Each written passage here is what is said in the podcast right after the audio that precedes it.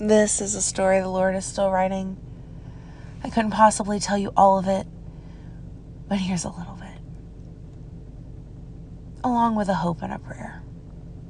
I hope and I pray the Lord sends you someone to love, and then it costs you something, that it brings you pain, that it tests your patience, and then it grants you the ineffable joy that only loving someone like that can. That's my prayer. And this, this is the story of Melly and Madeline.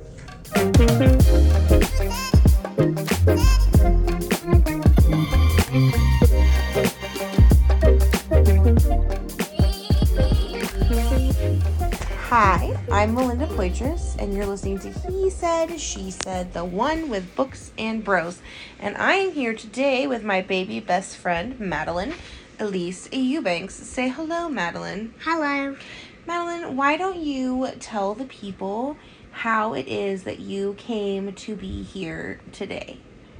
Because I was gonna move here and I lived in Michigan. Yes, you have moved back here. Now, did you live here before? Yes, I did. Mm-hmm.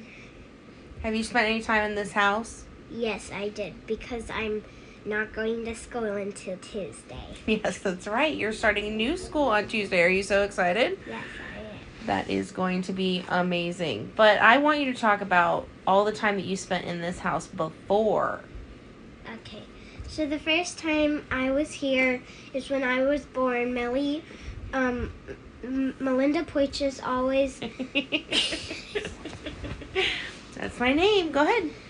Melinda Poitras always um, took care of me after my mom went to headquarters. So I was three whenever I started to learn my letters and sounds, and that's all.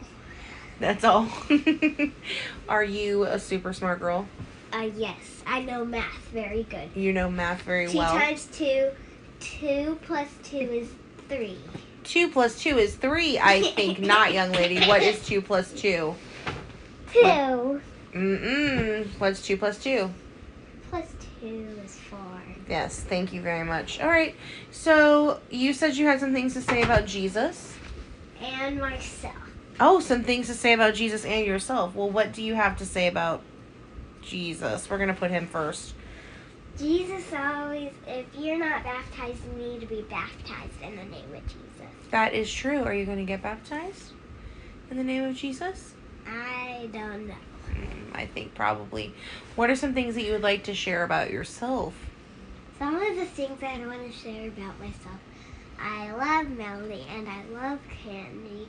I love my whole family and um and my whole family knows Jesus and that's all I wanted to talk. That's all that you wanted to talk about. Would you like to hear the story of how you came to be at Melly's every day? Yes. Okay. So, after I got back from Africa on my AIM trip, I moved to Bloomington, Indiana. I packed all my stuff and I moved there. I was going to stay there forever. This was my plan.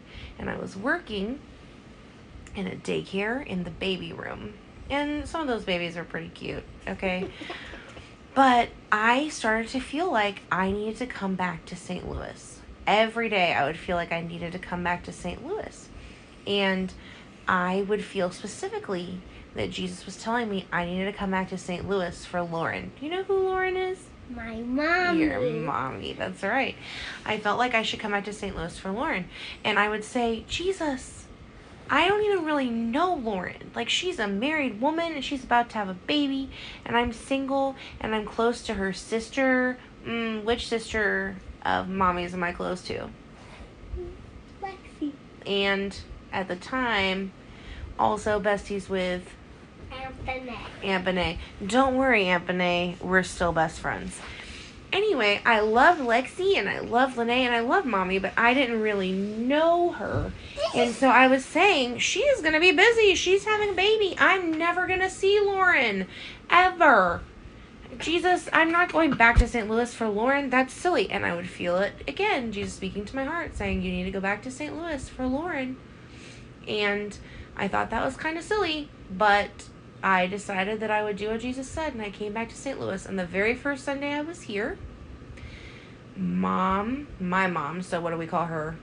Grammy. Grammy was teaching Sunday school, and her husband, what's his name? Jim Poitras. Jim Poitras. Jim Poitras, yeah, it's education aim. Also, Grampy Pants, as we sometimes call him, was also teaching Sunday school. And And my sister, who's that? Kendra. mm, Kendra, she was busy doing stuff in the church, and I didn't even really have anybody to sit with that Sunday. Aunt Benet was busy, everyone was busy. I didn't have anybody to sit with me. And so I was waiting for church to start, and your mom came by my pew. She had you in her arms, and she said, Come here, you're sitting with the family today. And that was the day that we dedicated you to Jesus. And I kept thinking about the scripture about leaving the 99 for the one. And so I looked it up, and it turns out that scripture is about children. So I messaged your mom, and I said, This is kind of strange, but do you by any chance need a nanny? And she said, I was telling my mom, I kept telling her, I just wish Melinda would come home and take care of Madeline. I just wish Melinda would come home and take care of Madeline. And that's how Jesus took your mother, whom I thought I would never see, and he put her in my house five days a week because she had to come drop you off and pick you up. And so I did need to come back to St. Louis for Lauren and for who else? Madeline.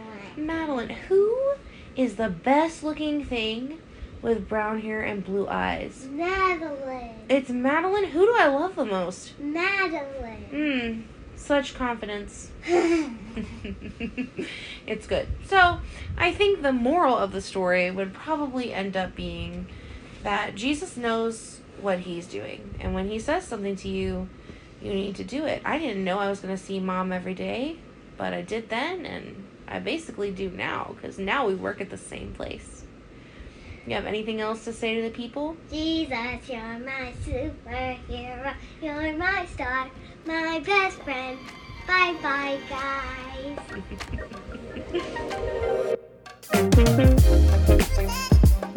You've been listening to He Said, She Said, where whether we actually got around to discussing any books or chatting with any bros or not, we are, now and always, so glad you stopped by to listen. We hope your time here cemented the truth found in the best book ever written and deepened your relationship with a friend who sticks closer than a brother. Thank you for pressing play. Thank you for making space. We'll catch you next week, same time, same place.